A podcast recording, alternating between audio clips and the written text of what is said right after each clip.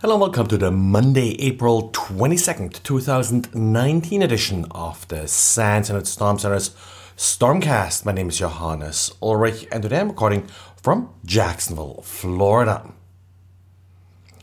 On Friday, I talked about how Xavier wrote about some malware that he found in the form of a UDF file, a file format similar to ISO files and often used in CD and DVD images.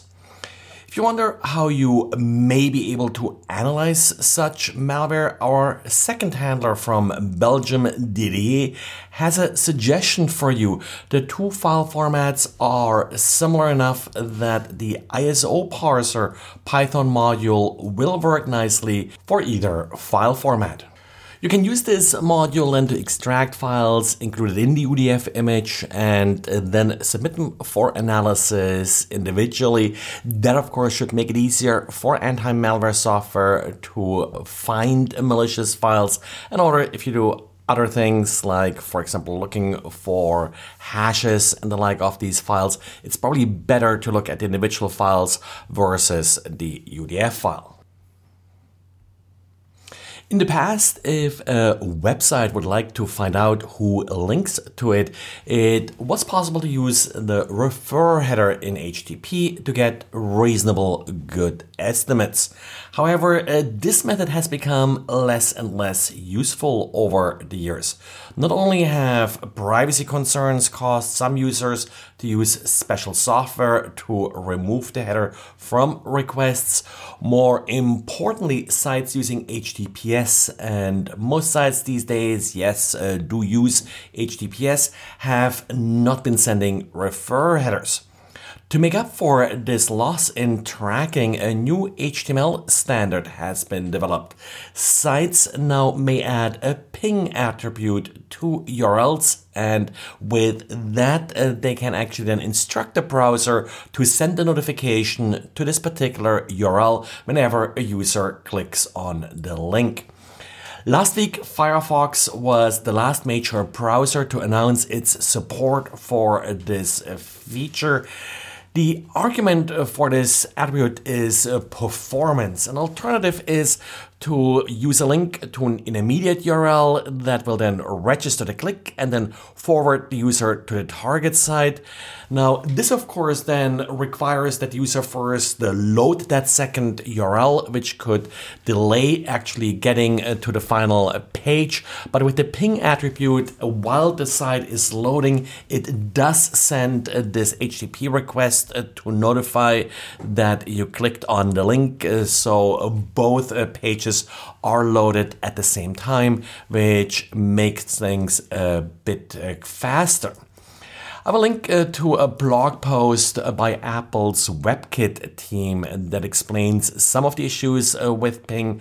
There's also sort of a denial of service problem here because basically anybody could uh, set up a URL that then sends a ping or instructs uh, the browser to send a ping to any URL on your site, and that could be then used uh, to flood your site with requests. And sticking uh, with new browser issues for another story, you probably heard how Microsoft will be using a Google Chrome based HTML rendering engine in future versions of Edge.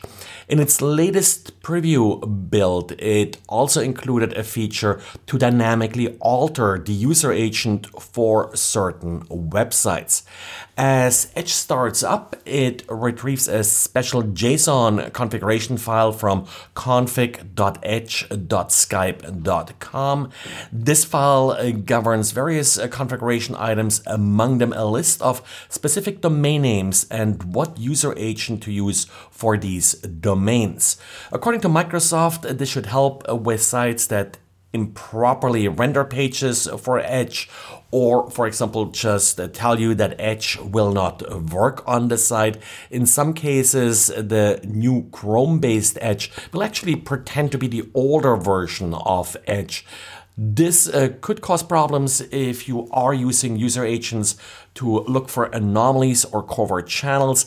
That's actually something that we usually uh, recommend uh, you look for. Uh, but, well, uh, with uh, Edge using all these different user agents, you may get some mixed results here.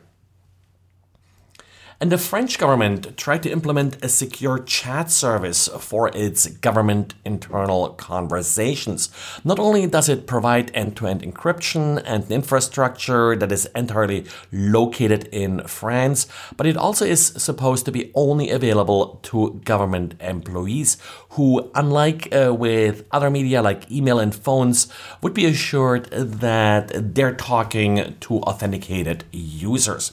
Now, everybody can download download the app. So, security researcher Baptiste Robert did download it and took a look at the code. It does filter email addresses when you sign up. Uh, Either it has to be the gov.fr or lsa.fr email address. But what it does not check for is if you're using two domain names. So what he figured out is if you're using, for example, your email at gmail.com, and then you add a second at and then gov.fr, it will pass the input validation, but the validation email that gives you then a token that you need in order uh, to actually complete the sign up will be sent to the first address. So essentially, that uh, gov.fr part will just be cut off if you have two at symbols in your email address. This has been fixed now. Uh, he has reported uh, this uh, to the French government, and apparently, within a couple hours, they were able to fix this vulnerability.